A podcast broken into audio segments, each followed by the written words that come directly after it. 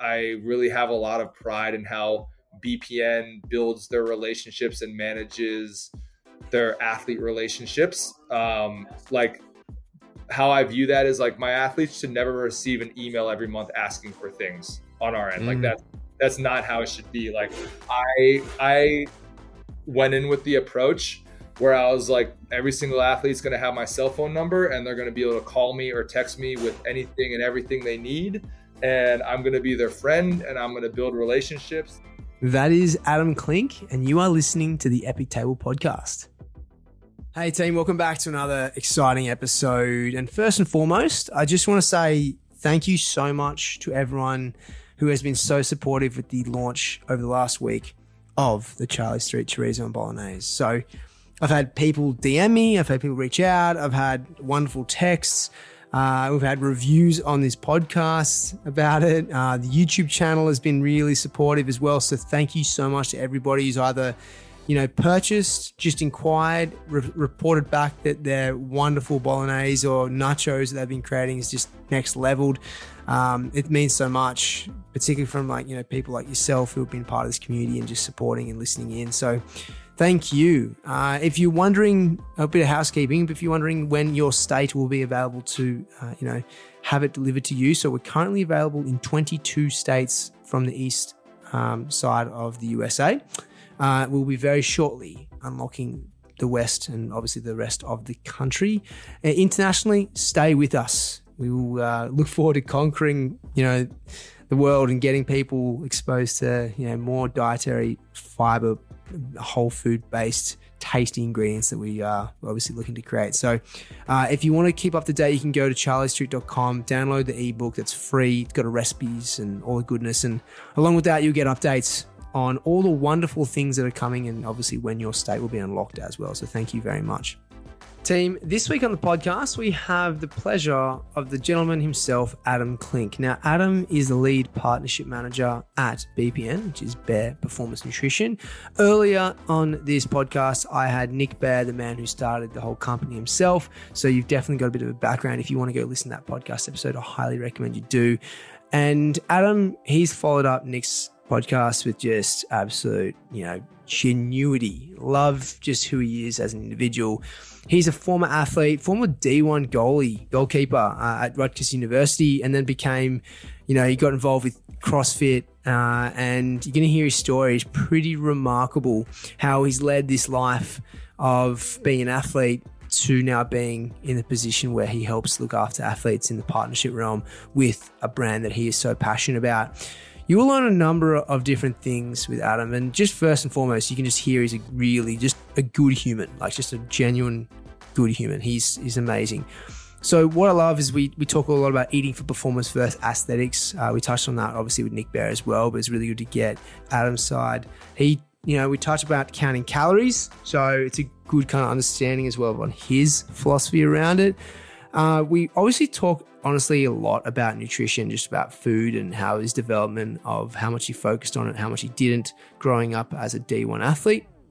And then I think one of the biggest takeaways is, you know, what he learned in his training, his mentality, what he took away from that to apply it in his professional world and how that led to him being a part of BPN. Um, there's some really cool takeaways from this episode, guys.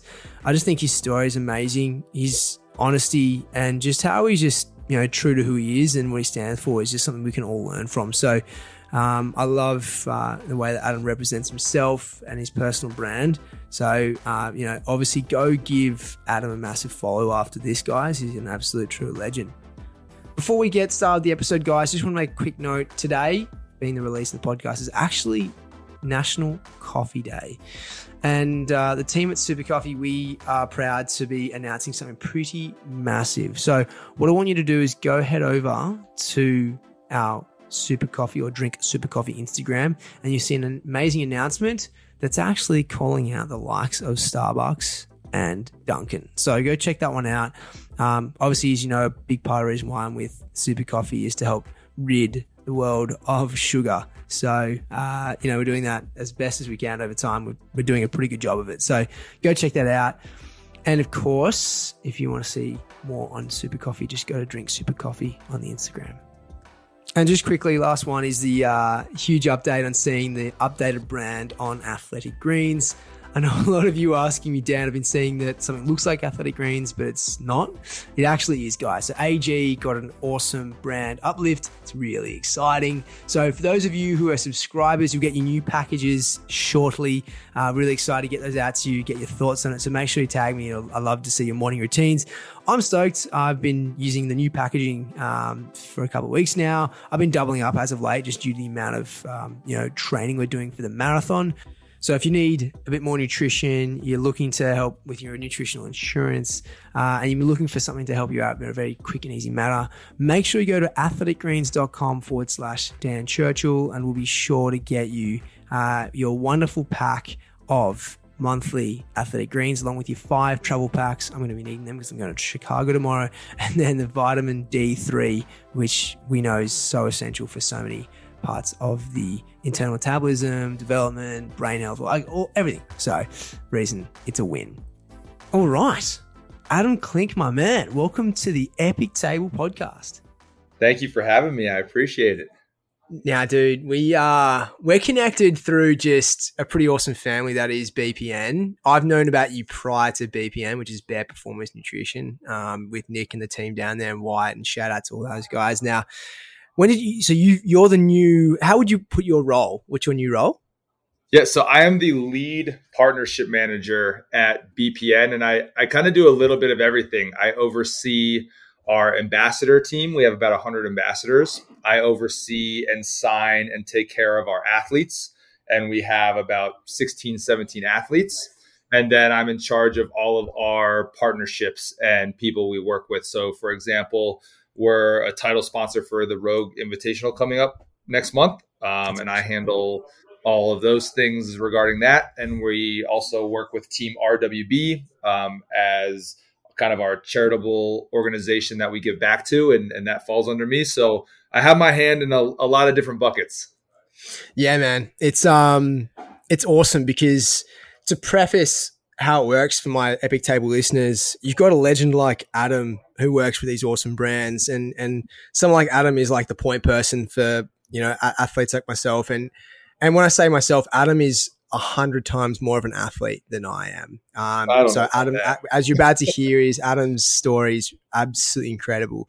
Uh, but you know, I, I, we won't go into it now. We'll go into it a bit later. But uh, Adam's role is super pivotal, like in absolute communication, setting things, and um, honestly setting the tone for how markability grows with uh, key key athletes. So, um, dude, love I love what you do, and I you know I love working with people like yourself. It makes a massive difference.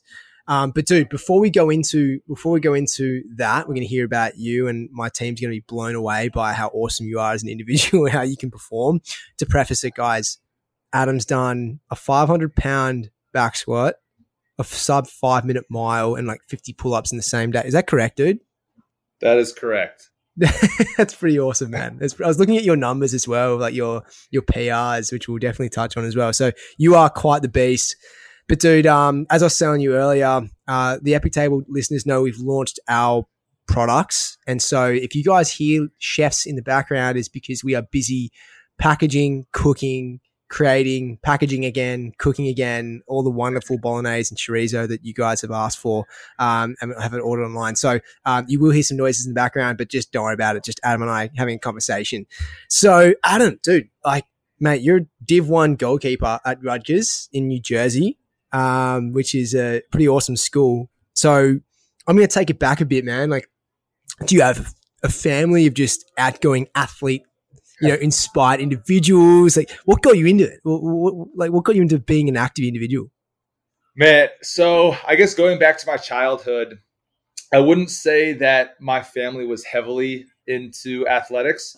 I'm the firstborn. Um, I'm my parents' only son, and then I have two sisters. So mm. I guess I kind of paved the way for us kids. But it was we were never pressured to do anything as far as sports or extracurricular activities, but we did have to do something. My parents always said we we had to do something, and I think at a young age, my athletic drive came from my dad. Um, my dad played sports up through high school, but he still worked hard and kept in shape when I was going through elementary school, middle school, and so forth.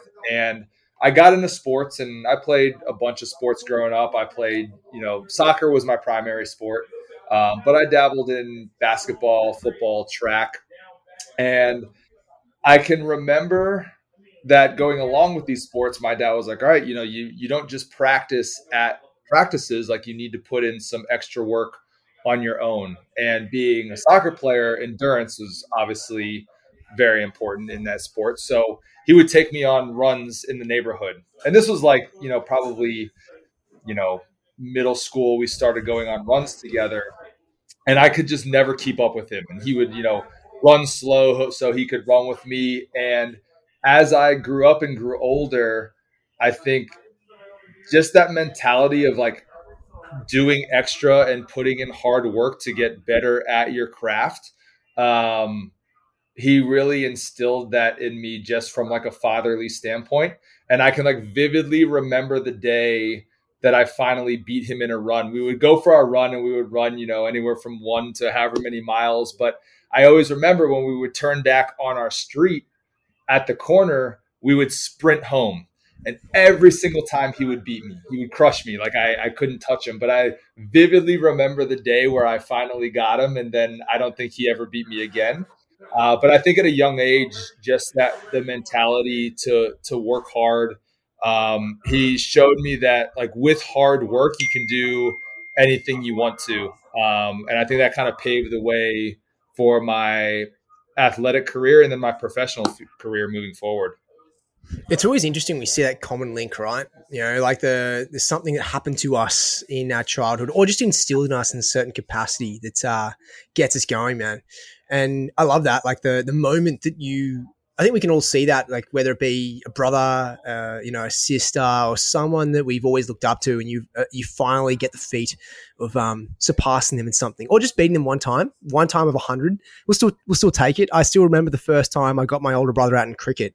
It took me like a hundred times to do it, and so you would conversely, like the uh, the counter argument is like, yeah, you beat me once out of a hundred, but uh, it still matters. It still matters to us.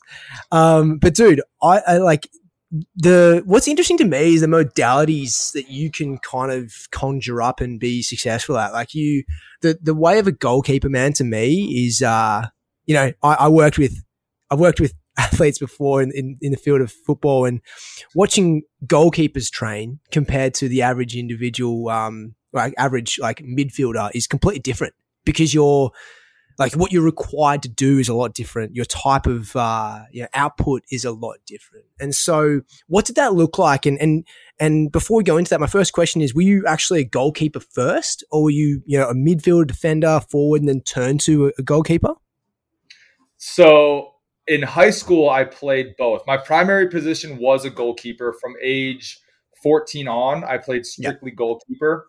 But I was the kid growing up where when I was 13 years old, I was the same size I am now. I was six feet tall. I wore size 13 shoe. And I was just kind of a big athletic kid. Granted, I was lanky back then. I was, you know, this height, but you know, 140 pounds. Um, nice. But but um, so goalkeeper was was a good role for me because I mean size played a key factor at that time. Um, but I also was just kind of bigger, stronger, faster than most kids at that time, also. So, yeah, I was a goalkeeper primarily, but there were plenty of times where I would play the field or we would be down a goal. Um, again, not a ton of skill on the field, but it was kind of just a long ball over the top. Let me run onto it and, and try to sc- try to score a goal and kind of manhandle kids. So, so that's how it, it started. But then obviously, when you get to play at the college level, like I, I no longer am the biggest, fastest, strongest kid there because everybody was the stud in high school playing at the college level. So then you mm. you know you you really fine tune your craft, and it was strictly goalkeeper from from you know freshman year of college on. Yeah, got it, man. And so like, would you see yourself lifting more? Like, what does that look like as a as a midfielder? And and I've got a lot of you know, male and female soccer players listening in. So I, I apologize if what I'm about to say sounds really, uh, you know, run of the mill for you guys. But, um, mate, like for you, were you was your training modality completely different to them? It was completely different. So, as a goalkeeper, it requires a completely different skill set in terms of mm. in terms of athleticism from a field player. A field player, you're going to run anywhere from you know nine to 11, 12 miles in a game sometimes, and a goalkeeper is a lot of you know you got to stay attached to the game. You got to keep it's a lot of keeping focus, but then at the blink of an eye, you got to be able to react and jump halfway across the goal box and be explosive. And um, I mean, you look at the college level, and these goalkeepers are like they're athletic specimens. I mean, honestly, my favorite part of college was the training because those goalkeeper sessions were they were intense and they were some of the most fun challenging training sessions that I've ever been a part of. You know, yeah. you have a, a group of like four goalkeepers just going at it.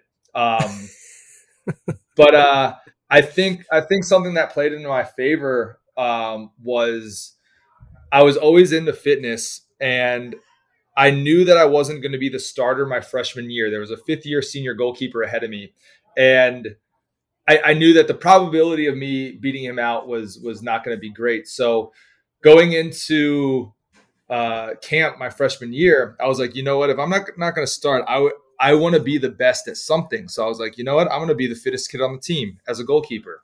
So I trained all summer, and I was the first goalkeeper and the first freshman to ever win the three mile test.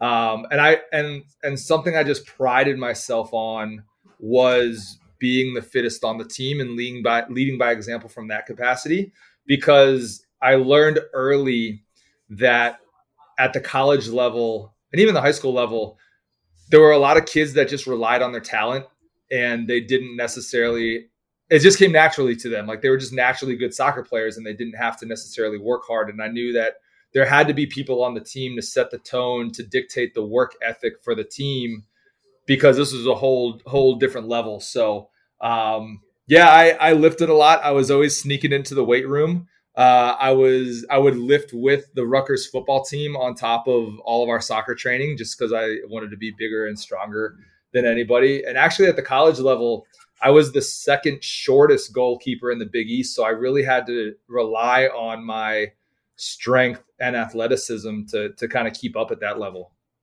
And so, would you then obviously be? Uh, I've got so many questions here. One, like obviously your power output's pretty important. Being able to, you know, spring up and get to all distances across that span of the goal. Um, you've obviously got the idea behind your Olympic lifting, and you know, I'm looking at your lifts here, man. Like you can do a 550 back squat, a 300 pound clean and jerk, and a 245 snatch. Now, be it this is down the line where you're more CrossFit um, specific.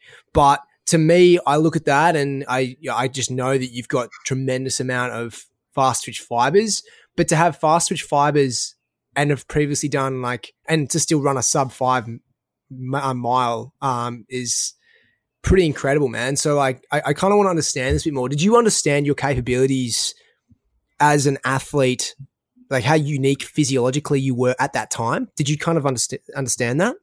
No, I, I like I literally don't think that I realized that I kind of had both end, ends of the spectrum, mm-hmm. unlike a lot of other people, where I had endurance and speed, but I also had a lot of power and strength. Um, and I think honestly, a lot of that just developed because I like I just wanted to be the best at something, and I was never the most talented kid playing sports.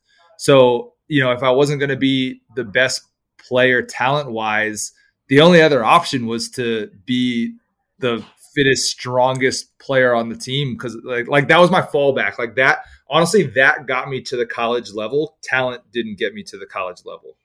Yeah, so this is this is my next question. It's kind of loaded and it's kind of hard to purely put it down other than be a subjective answer.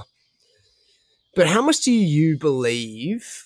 Like, I don't know. Do you you just kind of you kind of answer the question, but uh, like truthfully, how much did you dedicate to your hard work and ethic, uh, like your results of what I'm looking in terms of numbers, or even just being a Div One goalie, um, or you know more specifically the numbers of what you were doing in training? How much do you attribute that to the amount of performance when you compared to everyone else in training versus what you actually would have done if you just kind of run of the mill standard standard training as an athlete in college? So let me see if I understand that correctly. So you're asking what my training would be like if I wasn't a college athlete and was just training to train? I can't even I can't even put that on my Australian accent. It was just more be me being unable to speak English properly. No, man. Was, my my point is like, I I I don't consider myself super talented. I give myself a lot of work ethic, right? Yes. And I know that if there was other people in this world where, you know, they're just naturally gifted, and I'm like, far out, that'd be so cool. Imagine if I was naturally gifted and had the oh, work ethic that I had. How good would that be? So I think my question is to you is like, do you think you would have made the goalkeeping spot that you did if you didn't train as hard as you were? Do you reckon you would have got there?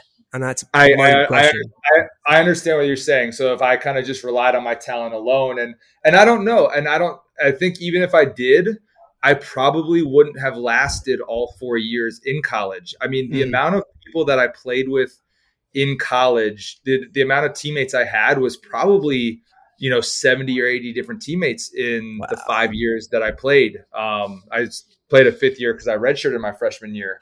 Um, yeah. But like you saw it all all the time is that a kid would come in and he's the most talented player in the world and he'd play a year or two and he wasn't willing to put the hard work in and he'd be gone whether he was cut whether he you know didn't get a starting job and then they transferred schools um, so to answer your question I think talent would would essentially get you there, but I don't think that the longevity would have been there. Meaning playing all four five years in college if I wasn't willing to put the hard work and didn't rely on that hard work like I did.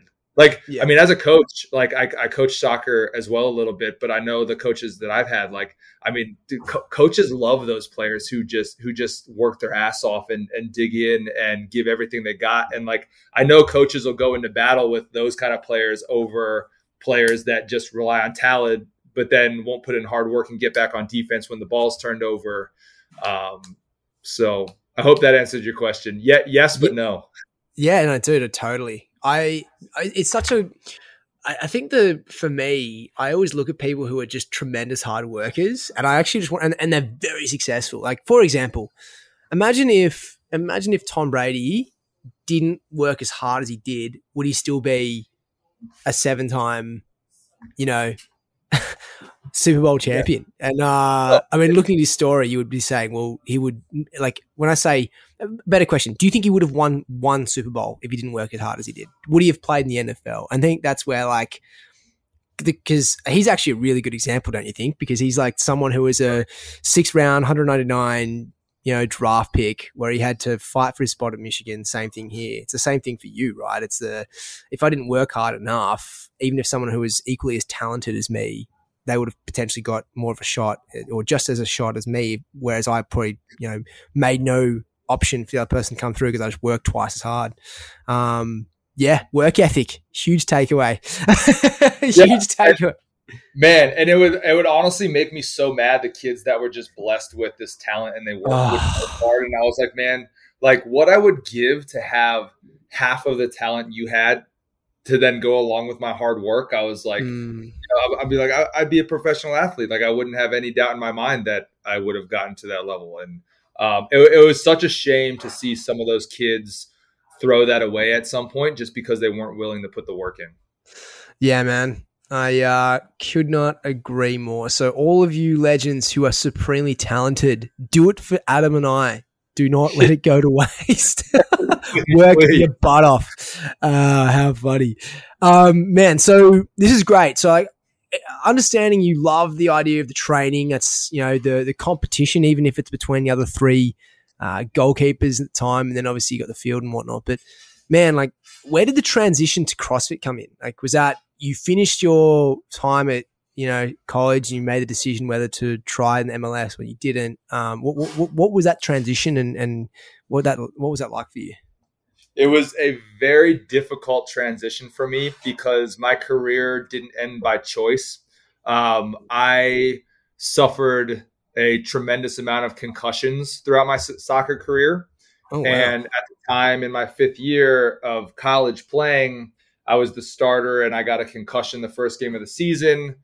They tried to rush me back. I got a second concussion on top of all the others that I had. Doctors said that if you want a quality of life, um, that you need to stop playing contact sports because we don't know what the long term effects are going to be at this at this point with how many concussions you've got. So that was that was how my college soccer career came to an end.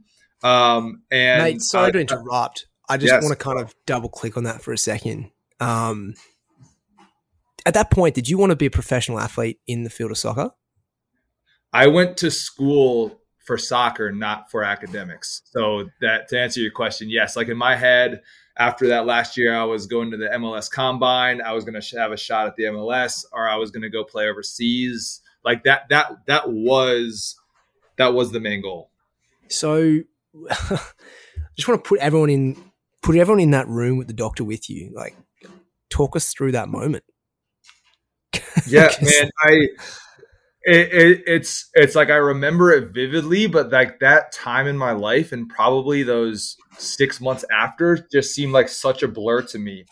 Because one, I'm trying to recover from a concussion, and I'm not just talking about like I got hit in the head. Like these are the concussions that I got put in the hospital for, that I woke up in the hospital, like those level of concussions. Um, wow. I think I was hospitalized five times total for concussions. Um, so I mean, I I remember being in the doctor's office, and it was almost like I was almost emotionless. Like you know, when they told me that I need to stop playing contact sports, like I can't remember showing any emotion at the time. It was almost like I was in disbelief. Um, I think it was almost like when you hear like the bad news of something happening and it like takes you a little while to process. I don't think I knew how to process it because I like I literally at that point didn't know what was next for me in my future because of my my my whole life in athletics was pointing in wrong direction and then I just got spun completely 180 and I was going to have to figure out what to do next. Um so yeah, I I mean after the fact I know it was it was hard to deal with and I would have to say that was probably the lowest point in my life. I just had no direction. Um, I was finishing out classes at school, you know, not able to play the sport that I loved and, and not knowing what I was going to do after school either. It was a really weird time for me because I had so much identity in athletics and playing soccer that um, it was it was rough um, and and that essentially is how I found CrossFit. Um, my I, I had a friend back home, and his name is Ben Smith. And for those who don't know Ben Smith, he's one of the most decorated CrossFitters now in the history of the sport. He won the CrossFit Games in 2015, but I went to high school with him, and I remember that he did some sort of fitness working out for time competing and i looked into it and for selfish reasons, I said, "Oh, this is this is this is kind of like a sport. This is like the sport of fitness, and I can work hard, and I'm not going to get hit in the head. Like, let's do it. Like, I'm not ready to to be done competing and being an athlete. I want to still see what I'm made of. Selfishly, I want to make a name for myself, and that is how I found CrossFit. Dude, uh man, it's you know, I think your identity is huge. I think we, as individuals, are constantly sometimes questioning our identity, and particularly when you are like have a brand within yourself. You like when I say brand, you you have you have a vision for who you are and how you want to be positioned in the world, and all of a sudden, the opportunity for that is taken away. That's pretty tough, man. That's uh, it's like telling some. It's like someone telling me that I can no longer cook. Correct. Like, yeah. That's that's the same kind of that would be tough. And at this point in time, I'm I'm just trying to put people in your shoes for a second. It's like think of something that you love and have only kind of envisioned yourself doing. And I'm sure there's other people out there who have had the same story where they were you know doing something well in a, an athletic competition, or if they were doing something professionally and had to had to change as a result of a you know something was taken away. But it's it's it's tough because I then you start to think about well what's second, and then you start to think of like well second's like fallback, and then fallback's not cool because fallback was like why should I rely on my fallback? I'm a person who's always driven for what I really want. And then you start to question that. It's like, well, I can't do that, but that's what I actually want. So that would have been a, like, as I go through the emotions right now, I'm, I'm thinking for you back when that happened. So, um, yeah, man, things could have gone pretty south, but it sounds like, uh, the people like, you know, seeing, you know, Ben and what he's done has been, uh, a pretty amazing path. Obviously it is because we look at you now and you're, you're, you're thriving. Um, Ben's a, it was so funny. I remember watching uh, uh, from memory, I remember when you could send your tapes in for the CrossFit games as opposed yep. to having to go down to a, a box. and I always remember it's like people sending their tapes in and, you know, I, I remember doing a workout and I did a ride in it for the Australian, um, like the uh, equivalent to the Australian, the American like regionals or whatever it is. And, uh, and this one guy kept posting videos of himself because he was never near a box or whatever it was. And it was Ben. And Ben just kept crushing his workouts via video. And so eventually he blew up as he like his videos became so viewed because it was this one guy that kept absolutely crushing it and competing with like Froning. it was just unbelievable. Anyway. Yeah. And he's so, like barefoot, barefoot in his garage, like doing these workouts. and uh, yeah, he did Ben, ben was known for uh, his trademark was the fridge because he would lift in his garage and his mm. videos always had the fridge in the background and it was mm. so close to his lifting platform and people were like you're gonna hit your fridge but yeah that's where he got to that's where he got to start he would work out in his garage in his cul-de-sac and hang muscle up rings in the trees and yeah yeah, that's it. He had this tree. Everyone else, everyone else has these beautiful like framed bars, or you could go down to a nice shiny, you know, CrossFit box and he's he's using Mother Nature to like go through his lifting, um, and he and he crushed the workouts. But uh, that's awesome, man. He's an inspiring dude. It really is. So ironic that you guys are high school buddies. That's that's epic.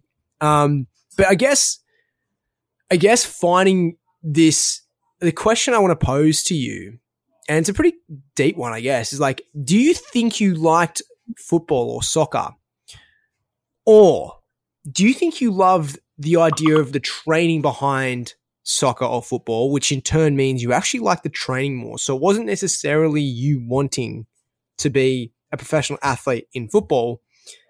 You just love the training and winning part. And I could be wrong. You may say, no, Dan, I actually really liked playing football. But the, the synergies I'm trying to make here is that some people realize that what they love about something isn't actually what the obvious is. It's actually another part, which in this part is why CrossFit can relate to the training aspect. Yeah, this is a no-brainer answer for me. I hated games. I hated playing in games. I hated the nerves that went in it. I I hated that I touched the ball only a few times. Like games games is for a goalkeeper is boring. Um, mm. and I'm speaking from a goalkeeper's perspective. And in a game you have to be perfect. You can't allow mistakes. Training you can make mistakes, you can learn, you can work hard. You you know, you're you're not quote standing around like you are in a game. And like man like i loved the process of training and improving as a soccer player. Like that that hands down the waking up early the getting to the field the camaraderie with the guys and then like just getting after it. Like the best training sessions were the one ones where I would walk off the field and I'm covered in mud and sweat and I'm soaked and I've got gashes in my legs and you know you you you just have nothing left to give. Um, so yeah, that's a really easy qu- question for me, and I think that's where you're going is why I really related so much to CrossFit because like you can't get good at CrossFit on talent. Like there's nothing to be talented at in CrossFit. Like, yes, maybe certain aspects where if you have a gymnastics background, like cool, you're talented and being on your mm-hmm. hands like that. But like the only way you can improve and get good at CrossFit is to put the work in. Like there's zero there's zero shortcuts that any anybody can take. So I think that's why I really fell in love in love with the sport of CrossFit. Yeah, you probably felt like more of the I guess more of the outcome was actually within your control. Does that make sense? Like a high percentage of the the, the output was actually within your control, which is the training aspect, the dedication. You know, like if I look at it and go, okay, well, you have to be able to squat heavy, and part of that would be that you have to be strong and powerful through your fast twitch fibers. So I get that. Like, yes, that's part of it that you can't control, but you know, the ability to still utilize those is down to your hard work and training, which is the same with your engine. Um, which I'm sure you would have loved knowing that you, you had the fastest, what, three mile, um, three mile time as a, as a freshman and on probably ongoingly as well. Um, but yeah, man, that's, uh, that's, that's pretty awesome. And so when did you, I, I, I, guess you've been to how many how many uh, opens have you? Sorry, how many um, games have you been to? You've been to one as a team, right? So here's a fun fact: I've actually never been to the CrossFit Games, but I have that stat on my bio because I was I was the alternate for that team who got second place that year. Gotcha. Um, but I've I've gone to six regionals, a sanctional, and a semifinal now. Um, nice I guess this this past year was my ninth year competing in total. Um, but along with, so this is kind of a where my story continues. Um, you know, obviously the end goal as a CrossFitter being competitive is to make the CrossFit Games, right? Like that's the final stage, the top 40 men and the top 40 women in the world. And like, yes, in the back of my mind, that was always my goal, and I would have loved to get there. But I started CrossFit selfishly to compete, but where my story goes is I developed a deep love and passion for coaching people. And so my job after college, um, so Ben and I graduated the same year together, and he opened up his gym, CrossFit Krypton, mm. the year I graduated college, and it was just him coaching, and we connected because I was getting into CrossFit. I got a one month membership. The first month his gym was open.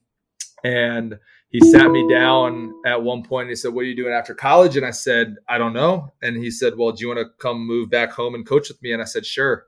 So I actually I skipped my graduation, competed in my first regionals, and then the next day I drove home and started coaching with Ben. So again, I got into CrossFit selfishly, but I developed this love for coaching. And to have somebody like Ben who you know is at the top of his sport and you know he's he's almost in a sense very similar to like the Nick Bare of CrossFit for me um, but to have somebody like that trust me with running his gym I was I ended up being the head coach there for 8 years and I ran the gym essentially um, I never wanted to then put my athletic I guess performance you could say above my job. You know, to have somebody trust me uh, to run their gym and facility and take care of people, I always put that over my training. So, um, was the CrossFit Games ever my goal? Yes, but not at the expense of hindering my career, if that makes sense. Yeah. Um, so I always, so I always felt that I did the best of to the best of my ability for the position that I was in. Yeah, man. That's um that's pretty cool. Like when you can truly know in yourself that whilst the CrossFit Games is ultimately like I think anyone who does CrossFit competitively is the goal. If you can know in your heart that the biggest thing there's something bigger than that for you, and that's a bigger target, um, irrespective of whatever it is, and that's still in the same field, that's pretty epic. Because you're, you know, I get it, man. I get the, uh, yeah, idea of how you have a greater feeling of accomplishment for mm-hmm. helping others succeed probably than you do yourself at the same time and as much as you're competitive and you know you wouldn't be where you are without it it's it's pretty crucial it's really crucial to have that kind of that person who just is puts that puts themselves i would say still puts their own life life uh, life vest on first but is more interested in the success of others through themselves than they are for themselves solely, which is pretty cool. Yeah. Um, that's pretty epic. So, man, like I've got questions. You know, I, I can understand you dealing with athletes day to day through, um, you know, Krypton, and and then obviously how that transitions to head of partnerships at BPN. But uh, how how how like you know dialed in as an athlete were you to your nutrition um, you know, growing up. And I like, I, I have no doubt uh, you have established even more so since obviously dealing with BPN and, and Nick's pretty dialed in with certain things as well, as well as the team in general. But mate, how dialed in were you growing up and from Div One right through to being an athlete in CrossFit? Yeah. So growing up, um, man, I think I just had a high metabolism, and through throughout probably high school, I really didn't focus on what I was eating. It was just really trying to like eat as many calories as I could because like yeah. it was hard. It's hard for like you know a 15 year old boy to gain weight. You know, mm. um, my family sense of nutrition it wasn't anything um it wasn't anything what it is today i think just having three kids um you know i think at that time in the 90s there were these like you know fad diets and you know different perspective of what health is and i remember at one time you know eating and you know always thinking like carbs were bad whereas an athlete you know like it's the opposite you need carbs for for fuel essentially um I remember my first exposure to anything like dialed in nu- nutrition. Uh, my dad was in the Navy and he had a woman come over when I knew that I was going to play college soccer. So this was probably my junior year in high school, and she came and sat down with me, and it was it was a very general nutrition talk, and I think she was mindful of that. Me just being in high school at the time, of like basically options of what to eat to help fuel my body in order to perform. So ending high school was the first time I really had some good exposure of like eating to perform. And I guess you could say people eat for different reasons. Some people eat uh, to look a certain way, to gain weight, to lose weight. And then some people eat for performance. And I was heavily, heavily, heavily invested on eating to perform with playing soccer um, that was obviously very performance oriented. Um, and then in CrossFit, CrossFit is very different than bodybuilding or doing physique training. Um, you know, and and like yes, you you want to look good, you want to have big muscles, you want to look ripped up, but I kind of viewed that as I, I didn't seek, I didn't find any contentment in the way I looked. I think if you try to look a certain way, you're always going to fall short and you're always going to, you're always left wanting more. That's how I've always viewed like eating for looks. So that was never my focus with nutrition. I found way more peace with my performance. And so I made sure I was fueling my body to perform and getting the results I wanted performance wise, if that makes sense. And the, it's almost like the results followed because I was performing at a certain level. So um, my extent of like the nutrition I've done as I've gotten older and as you get to a higher level in athletics. So for me, it was CrossFit. I was getting into a higher and higher level where every, every little thing helps that extra 1%. Um, I would definitely track my food. I would track my calories, my macros, my, my you know, my protein, fat, and carbs. Um, I experimented with higher fat diets, higher carb diets. And for me personally, I do better on a high carb diet as my fuel source. Whereas my buddy Ben, he's experimented and he does really well as using fat as his fuel source. So it's it's funny how it works different for different people and how different people respond. Um, but I've definitely, as I've especially now gotten older, um, my training's gotten less nowadays. Um, I've been way more mindful of my nutrition. Um, I go in and out of tracking my macros more just to see where I'm at. I've done it enough where I can kind of eat intuitively and know relatively how much I'm I'm eating in a serving or, or per day. And I'm very much a creature of habit now. Um, my breakfast and lunch is the exact same every day. Dinners shift. Um, but yeah, I think you know on the nutrition side of things, um, and this is kind of where Nick is now. Also, it's very very heavily geared towards the performance side of fueling your body. Yeah, it's uh, I, I think one of the key takeaways I took from Nick, and he summed it up beautifully in our in our episode, and you you said it before. Once he switched over his mindset to switching to eating for performance, mm-hmm. as opposed to eating to hit a certain number, it was a game changer because no longer was he stressed about specifics. He was just like, all right, I genuinely think how much I need to eat today based on what I'm putting out.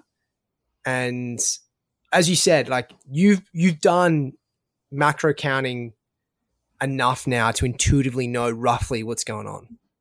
But Correct. doing that, I always say, is, is is actually not a bad idea. You know, if if you're someone who's who just knows the way that your mindset is, and you know it makes you happier, awesome. But like, if you do the same meals over and over again, you're going to know what your numbers are. So if you take that concept, but then fold it into listening to your body and Mhm. being able to respond to your output, it absolutely so much better than every single time sitting down, getting your iPhone and putting on the calculator. I guarantee it. And I know that's exactly what your your headspace is. Interestingly, let's talk specifics for a second, man. Yeah. What was uh what was your macros say, you know, during heavy CrossFit time for Adam? And then what's it like now? Are they you said more carb specific. Do you, do you remember what they are?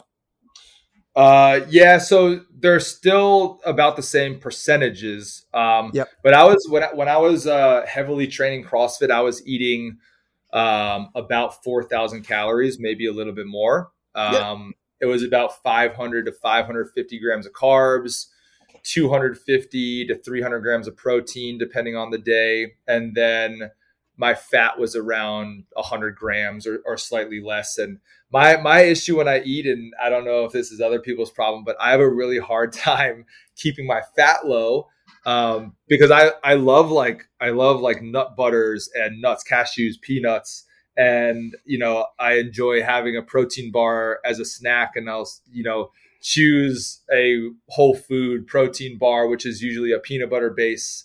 So my I, I've always always always struggled with keeping my fats low, and now Mm. that you know, I went from a time where I was able to train two or three times a day, plus my job involved coaching four to five hours a day. So I was always on my feet. So um, I'm definitely eating less now, a lot more desk hours. Yes, I'm on my feet and doing things at times, but training for probably an hour a day right now. So I'm again, I'm still eating to perform. Um, I still have goals with back squatting and running, so I need to fuel my body accordingly. But I'm at about 3,400 calories now.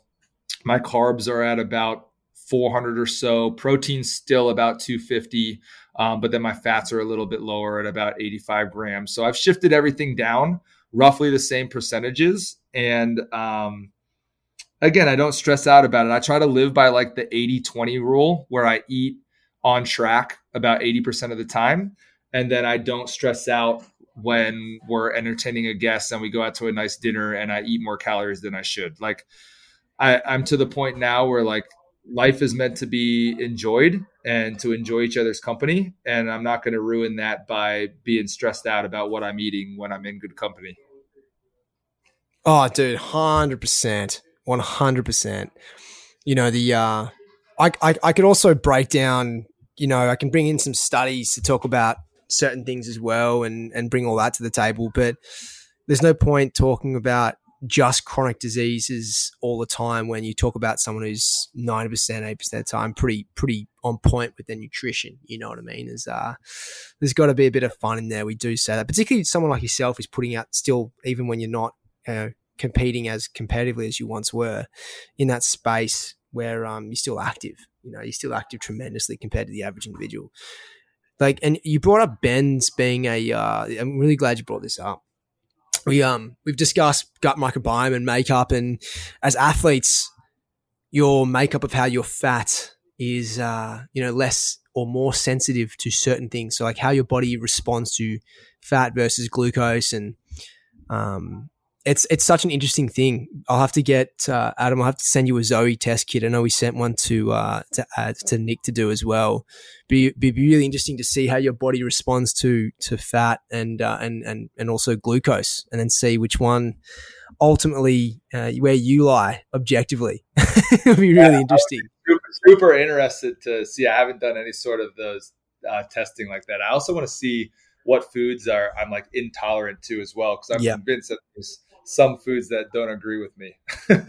Yeah, man. It's it's uh you know, there's the obvious ones of like talking about dairy where seventy percent of this uh seventy percent of people on this planet are actually unable to you know break down lactase and, and then you've got the, yeah. the, remaining 30% are less deficient past the age of like even 20 um, so you know it, there's a there's a lot of common things i'm very fortunate to be one of those people that you know does okay with dairy i don't have any more than natural yogurt to be honest um, but you know it's really interesting with these kind of test kits that you're able to truly see your deficiencies and what you're more sensitive to, and then uh, you can improve your obviously look after your deficiencies so, through certain recipes. That's where I come in, um, but also just objectively see, okay, well, now I understand why these things are happening to me around these times, or you may not even know. And you're like, well, maybe yeah. I can back squat 600 pounds as opposed to 550 if I knew, if I knew that was well, the, uh, yeah. Mate, join the 600 club. Um, yeah, super interesting, man. Really, really cool to, to hear your mentality when it comes to, you know, I, I guess y- your mindset on food rather than, I guess, your philosophy. I think mindset on any of us is super important when you, when you, you know, you go about looking at how you want to break down your performance and, um, you know, I, I I, I, I do I do look at this all the time, and one of the first questions I ask counting people who count is how much time do you actually spend a day calculating? and then wait, when you weigh that up, I guarantee it. Sorry, man. I said way too way too much. I guarantee it. Yeah, dude, it's crazy. And you, you do that over the course of a week, and you go, you've wasted like almost half a day of your week, or even like up to two thirds a day of your seven days just counting just yeah. for your meals. And I'm like, oh, that's tough. That's real tough. But um, anyway, neither here nor there. I will ask though, like two right between like around two to twenty five, two fifty.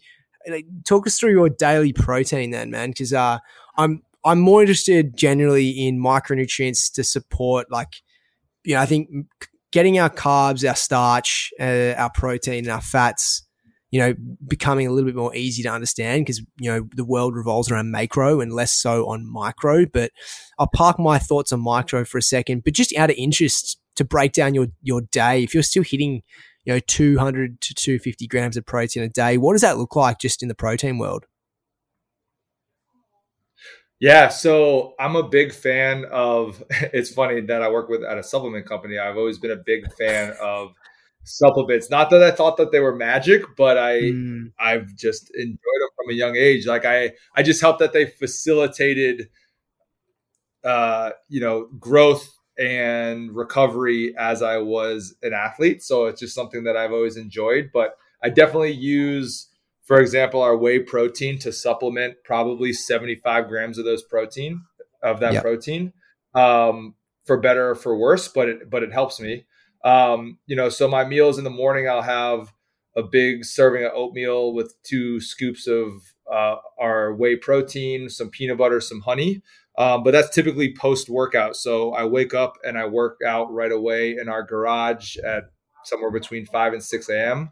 Um, we have two young bit boys. of Ben Smith in there for you, mate. yeah, yeah, I know, I know. Uh, but yeah, we have two young boys, a two and a half year old and a six month old. So my time to work out is before everybody is awake. So that bowl of oatmeal totally. and protein is my first meal, and then I'll have. I always have something in between my meals. I can never last from breakfast to lunch and then lunch to dinner. So it'll be anything from, you know, a protein bar to a piece of fruit to, I don't know, just just something little like that. Um, but then lunch is very consistent. It'll be 300 grams of jasmine rice, um, a cup and a half of either green beans or broccoli, and then eight ounces of organic ground beef. Um, and then I'll have something in the afternoon if I need it. And then dinner is again. I say that I eat bad twenty percent of the time, but it's usually a lean a lean protein. I'm getting you know about eight ounces. Um, we're usually doing some sort of rice or some sort of potato or sweet potato and then a vegetable, whether it be you know beans, asparagus, broccoli, something like that, um, sautéed onions. Um, you, I don't think you would approve of how bland our meals are, but it's easy for us. but then, I, but then I will say, anything Go. anything I haven't hit by, by dinner time, I always look forward to whatever I get to eat at night, and that's like filling in the gaps. And it's usually to make sure I'm eating enough Um, I'm usually running short on some carbs.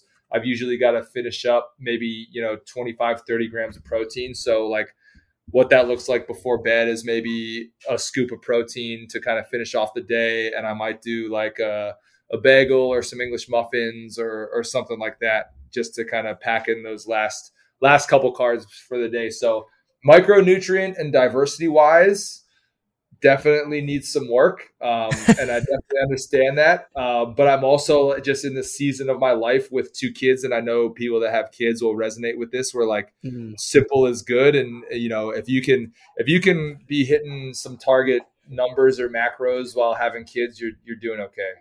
Yeah, exactly. I do love the fact that uh, you're having English muffin with some peanut butter and some protein at night time, and there's a lot of people on here going, "Are you kidding me? Yeah. Are you kidding me?" No, I will say it is so funny to see the elitist athletes, uh, like say the top 200, 250, which you're a part of, um, you know, CrossFitters in the world. And they're all just jacked, like built like specimens of Thor. And uh, they're all like eating different things. But it just shows you, like, I think uh, this relates to like even myself right now training for you know, that had the half iron and the marathon, man. Like you get this and you hear it from the team the whole time. It's like sometimes you just don't get enough time to get enough food in. You know, yeah, you just got to yeah. be constantly eating, and it can be grabbing a bagel. It can be, you know, I said this the other day. It's like you you're obviously still in that phase of it. You have to eat to to to perform, and I I found out. I don't know if you were like this. I found out growing up, I was under eating by like almost 1500 calories every single day just by how oh, fast my metabolism. Yeah, dude, it was ter- it was tough. Yeah. Like I'd be having big bowls of pasta and then I went through this early age of like when I became a coach, I just wasn't eating enough, man.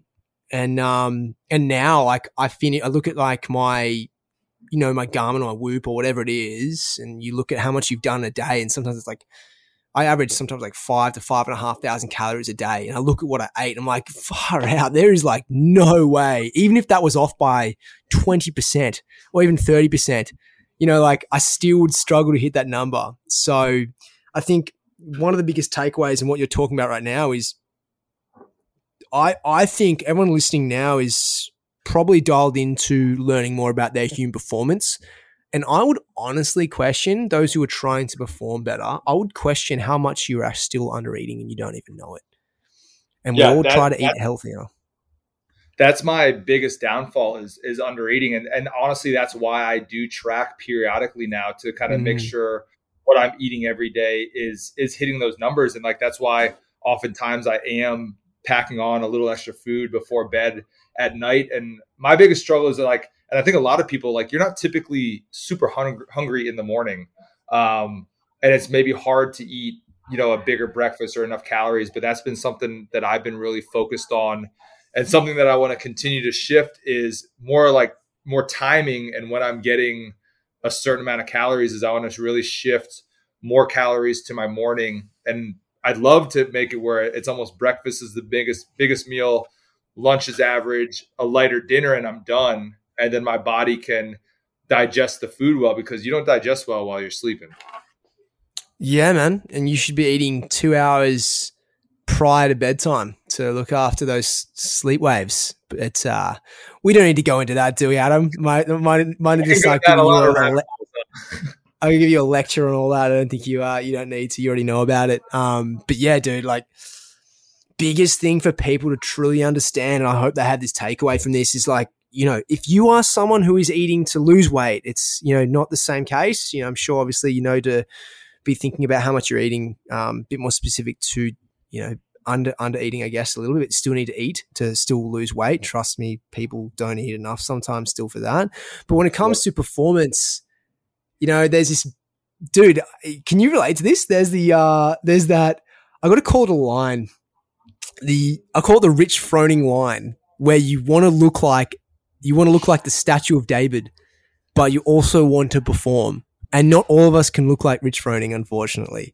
So, like, I'm saying that exactly. it, at the end of the day, if you are putting out the work and you're eating, you know, you need to be eating a lot. So don't worry about what your skinnies are or how lean you are. It will come based on the amount of work output when you transition and utilize that like the, the stored glycogen. Uh, but man, did you ever battle that a little bit? Did you ever battle going, oh, I'm counting my macros so I don't, you know, go too much up my fat stores and all that kind of stuff?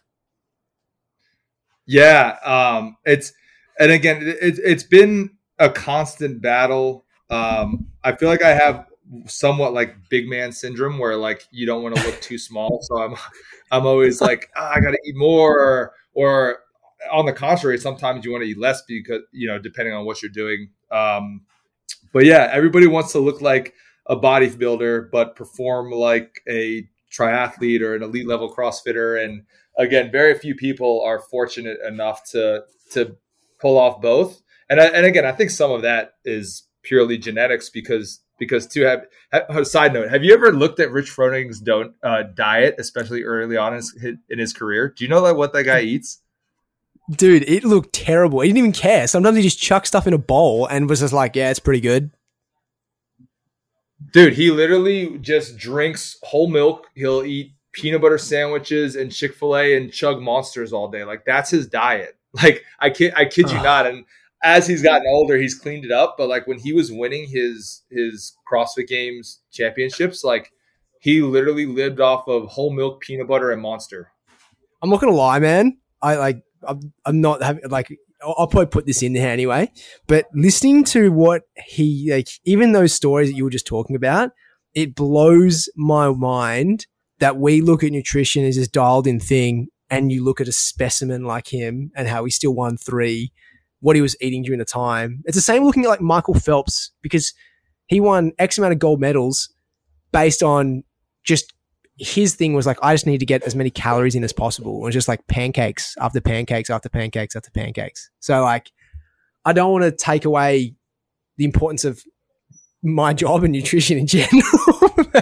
it is just amazing how some some athletes are dialed in the way they are, and just uh, I think the biggest lesson is not to undereat when you're an athlete, right? Yeah, and you know, I think one, just so everybody is aware, like we're literally talking about like the single best person in the sport, and like there, there comes a point uh, in those guys' trainings that sometimes like for them a calorie is a calorie, and they just need to pack it in however they can, and you know sometimes the the nutrient value isn't isn't what's first on their mind. But again, we're, we are literally talking about the two best athletes uh, in history in their sport. I know I should have chosen someone else, right? Shivers. It just uh, sometimes it's, like they're the outliers, right? Yeah. No, seriously, uh, though, are. They're crazy, uh, mate. Your thoughts, Fraser or Froning? I would have to say each in their prime. As much as I'm a Rich Froning fan, I do think Matt Fraser would take the cake if I had to pick. Yeah, yeah, it's tough to tough to go against. I think they would each win certain workouts, but I think if you stacked them up and say, you know, ten events, I think Fraser would come out on top a couple events more than Froning. All right, well, we we just won't tell anyone our thoughts. We'll just leave it to the thousands yeah. upon thousands of people who now know. How good. Well, dude, that's uh, that's some solid nutrition advice just in general to take us through. Uh, it's always interesting to get people's perspective on it, but you know, I'll say it again: eat for performance if you are. Obviously, if you are someone who is uh, dialed into losing weight, still do not undereat, and we can talk more about that in another episode of the podcast, if you will. Um, but man, Adam, I'm I'm interested just to quickly dive into your role now a little bit and you know, like I think I touched upon how important it is to have someone like you, you in that that space but it, it kind of makes sense now your love for you know helping athletes or other individuals in a team environment be better. So, mate, like, did have you ever been in like? Did you uh, uh forgive me if I missed something here? But have you ever been in a position of a partnerships lead before? Absolutely not. How did this come about? Did you just go, "Hey Nick, dude, I think I'd be the right person," or did did you get nope. did Wyatt reach out to you? How'd it work? Oh no, nobody reached out to me. So, uh, being an athlete, uh, I was always looking for, you know, to partner with the right ba- brands, um, kind of like yourself, and um, looking for a supplement sponsor. I became a BPN ambassador when they first launched the program, and this was That's about awesome. a, a, year ago. BPN lost their ambas- launched their ambassador program. It wasn't anything paid. It wasn't a sponsored athlete. You were essentially just an ambassador uh, and somebody who aligned with the brand. So I started there, and um, I did very well for myself in that setting. Um, and then around that time, a, a couple months later, I hit that mile and back squat, and BPN then signed me as an athlete. So I was an athlete for BPN for about three, four months. Nick Bare had me down for kind of an athlete visit for two days. Um, spent time with the team. We made a YouTube video, took me around Austin. We worked out. And the weekend after I went home, Nick called me up and he said, All right, what's your price tag? Um, and so the story I got from Nick was he he didn't know where he was going to put me, but he knew he needed me on the team. Um, and I think I attribute that to my eight years prior, just learning how to talk to people and build relationships and be personable and almost be like a chameleon where I could talk and relate to to almost every anybody and everybody. Um, and so this position wasn't the position he started off in his mind having me. He thought he was going to bring me on as kind of a training guru, someone to put out content, workout videos as kind of like a training informational side to BPN. And it was funny. He asked what my price tag was. So here, me and my wife are sitting at home thinking like, oh man, I'm going to get a job offer from BPN. Didn't get an offer for about five months until they finally found the right position or what they thought was the right position for me as the lead partnership manager and literally zero experience um, i mean managing people yes as in i managed my coaches at my gym at the time um, writing up contracts no clue um, so i think he saw it as i kind of had some intangibles that were hard to teach and then everything else logistically from contracts and, and those sort of things like you can teach somebody how to how to learn those skill sets. So um, yeah no no experience prior. Um, i really just like building relationships p- with people and like that's really what i pride myself in and and i really have a lot of pride in how bpn builds their relationships and manages their athlete relationships. Um, like how I view that is like my athletes should never receive an email every month asking for things on our end. Mm. Like that that's not how it should be. Like I I went in with the approach where I was like, every single athlete's going to have my cell phone number and they're going to be able to call me or text me with anything and everything they need.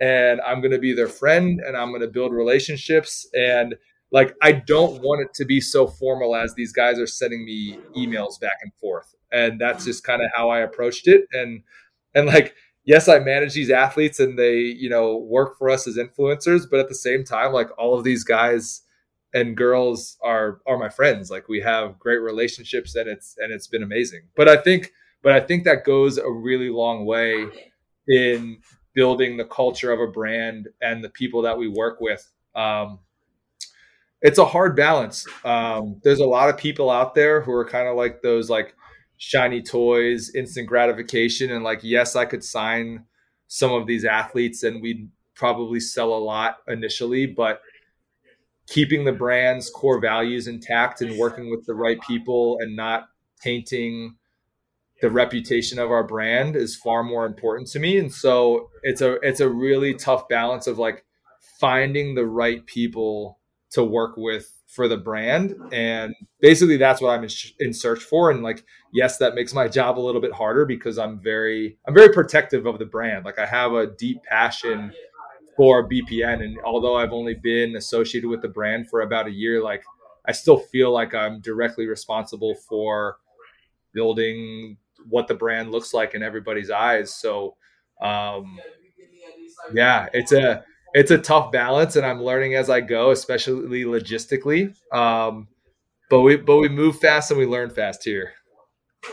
Yeah, you uh you move fast, you learn fast, you go one more, you do it all. Man, it's uh it's cool to be I was actually just thinking about this as you were talking about it. You're an athlete, so you've been on you've been on one side of the table, and you hear about how people make the transition to the other side of the table in other industries, but you actually have like you've gone from understanding what it's like to be the athlete being offered you know terms and conditions and then you kind of put that into perspective of like what you like to be as an athlete how you like to give back to the to the team you're going to be a part of and it sounds like you're kind of putting that through with your same you know your own values. Like you shouldn't you shouldn't be sending an email to someone to check in on their deliverables but you should also be finding unique ways to make them feel valuable in in the relationship. And so um you know, I think it's so valuable that you've probably had that personal experience through the eight years of working with athletes already, but also being someone who's who's been in that position, you know. And as you said, you this is pretty authentic. Like you went from being someone who's been, you know, an ambassador to then an athlete to then being the head of the relationships of all these athletes. Um, and you know, you can you can be someone who is uh, ultimately taught so many things. What you can't do is know how to speak to athletes not and also know what it's like to live in their shoes, which is something that you obviously have hands down. Yeah, I think that's been beyond valuable in this position. Just I've li- literally lived in every position that I oversee, um, and that that was really how I wanted to structure our programs when working with athletes and ambassadors. Like I've I've tried to as much as I can find the balance of all right, what what was I looking for as an ambassador? How can we achieve that goal and and give those guys what they want. What was I looking for when I was an athlete, and how can we cater to those guys? But then there is the other side of it, and it's like, okay, well, how how do I continue to help growing this business as well? So there's definitely there's definitely a fine line, but I think that experience side of being in all of those shoes. I think it makes me really relatable to the athletes. Like the oh, amount of times I've had an athlete come come to me and they would be like, you get it, but this is how I'm feeling, and can we do this? And I'm like, no, that makes total sense. I've been in your shoes, but like, let's talk about it and let's make it work. Um, I, I again, I think just that relatable as- aspect of like having been in their shoes and and still kind of being in some of their shoes. Um, it, it's it's it's very much less of like a business relationship and more of just a you know a, a friend friend relationship. Being one of the guys, how cool would that be? Yeah. yeah, I don't I don't think that combination happens too much in companies where you have somebody who's kind of gone from those shoes to you know a position in the company where they're overseeing. So um, I don't I definitely don't take those experiences for granted.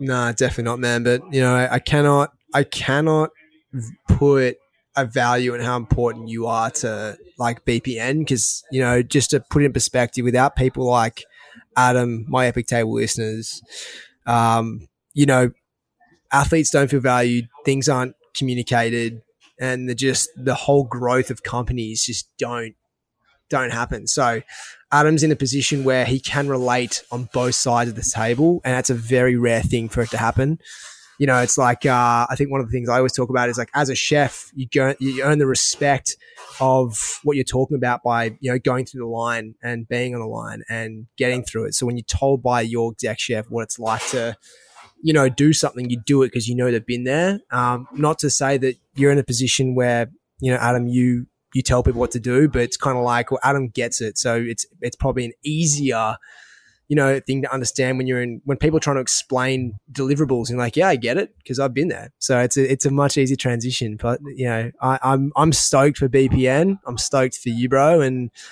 I'm looking forward to you know getting getting you understanding your nutrition quantifiably through this test, and and then we can find out how we can get you to 600 pound uh, back squat, man. it's going to be a good time.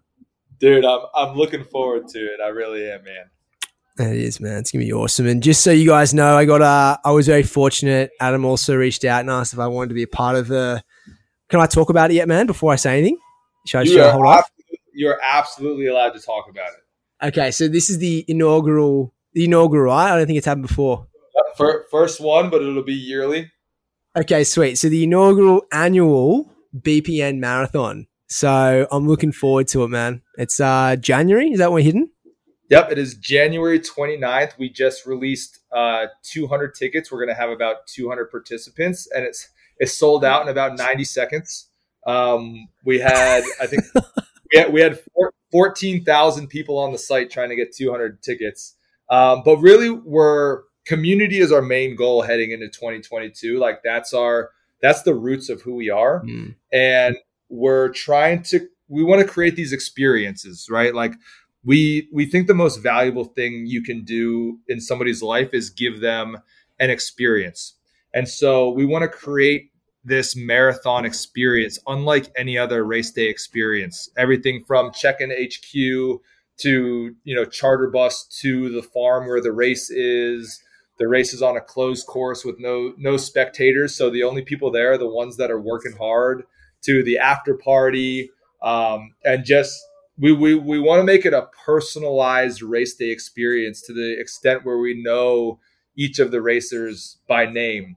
Um, but with this, we're raising money for Team RWB, um, and where Dan, you're going with this is we have extended an invite to Dan to run this marathon, and I say marathon because I don't think I'm going to give him the option to run the half marathon. Um, but to run, I didn't know run, that was an option. well, good. Well, good. That's that's great. Um, but we uh, we've extended the invite just because Dan Dan is one of our people, and we we love Dan and appreciate him. But he has been invited to participate in this event with us.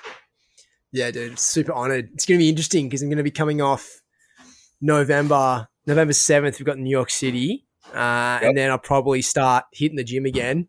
But uh, know, knowing that knowing that I'm going to be doing another marathon come January, I'll probably ease off the lower body and just become a super big triangle.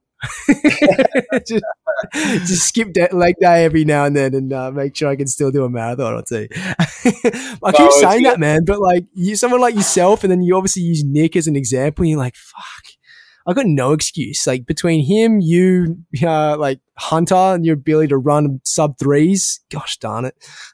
well, well I, I, haven't run a sub three, but uh, I I'm going to be obviously putting on the Going Marathon, so I won't be running that one. But the Austin Marathon is um, three weeks after that, and that will be my first marathon that I've ever I've ever run. So I'm going to give myself. I'm going to give some self my grace a little grace like uh, Nick did, and I'm not going to expect a three hour marathon to start with, but uh, it'll be a it'll be a cool test and good gauge of where I'm at because uh, again, I've never run a marathon before. That'd be awesome, man. Irrespective, pump for it, bro, and I really appreciate you know being thought of. Uh, we all love you guys, and you guys are so supportive. So I'm stoked. I'm stoked we got to connect here, man. I'm looking forward to catching up with you in Austin as well, man, and getting a lift in at uh, the BPN HQ. Dude, a- anytime if you you come out before then, we'd love to get a lift in with you. Awesome, man. Yeah, I'll be down there a bit. So, but uh, I'm Clint. Thanks for being part of the Epitail podcast, bro, and sharing insights into your story. And of course, um, just being absolute legend, man. I'm gonna let everyone know where's the best place to follow you, and what's uh, where, where is that? Yeah, I'm most active on Instagram, which is just at Adam Klink Keep it simple. Um, got a little bit on YouTube, but not a ton. Same thing. It's at Adam Klink. He's being shy. He's uh he's got a solid following. presence.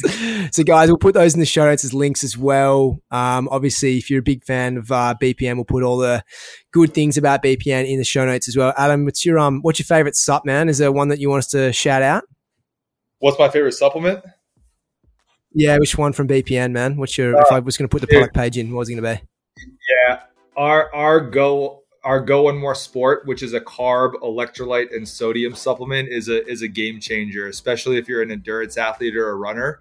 Um, it's it's a supplement that I use as a fuel source before my runs. Um, the carb source is cluster dextrin, so it doesn't sit heavy in your stomach and it's easily digestible. It's it's it's my hands down my favorite product on the market yeah, it's super revolutionary. Just to second that, and I swear, like I don't have a formal relationship with BPN. Like I, I use Go on more as well sport myself for all the Ironman I did, all my training for marathon stuff. So post, pre, it's what I use um, for my electrolyte stuff. So I, will second what he said. So if you guys want to look into that, we'll put that up there as well. If you're looking into your sodium, magnesium, all that kind of stuff too, it's pretty interesting to have a look at. You guys know have been seeing how much uh, I've been having on my stories. So keep checking out that kind of stuff and uh, we'll keep putting out there. But Adam, once again, brother, appreciate your time, man. Thanks for being such a legend. Awesome. Amazing, man. I appreciate you.